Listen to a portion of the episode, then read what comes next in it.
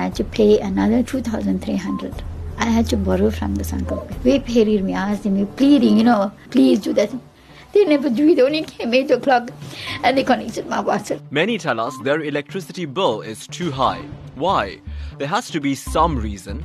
But let's uncover some reasons this Sunday when the eThekwini municipality joins us in studio to talk about what you're getting billed for. Let's shed some light on this important issue. Newsbreak talk on Lotus FM. Tune in at 1 p.m. to give your views a voice. Newsbreak, Lotus FM, powered by SABC News.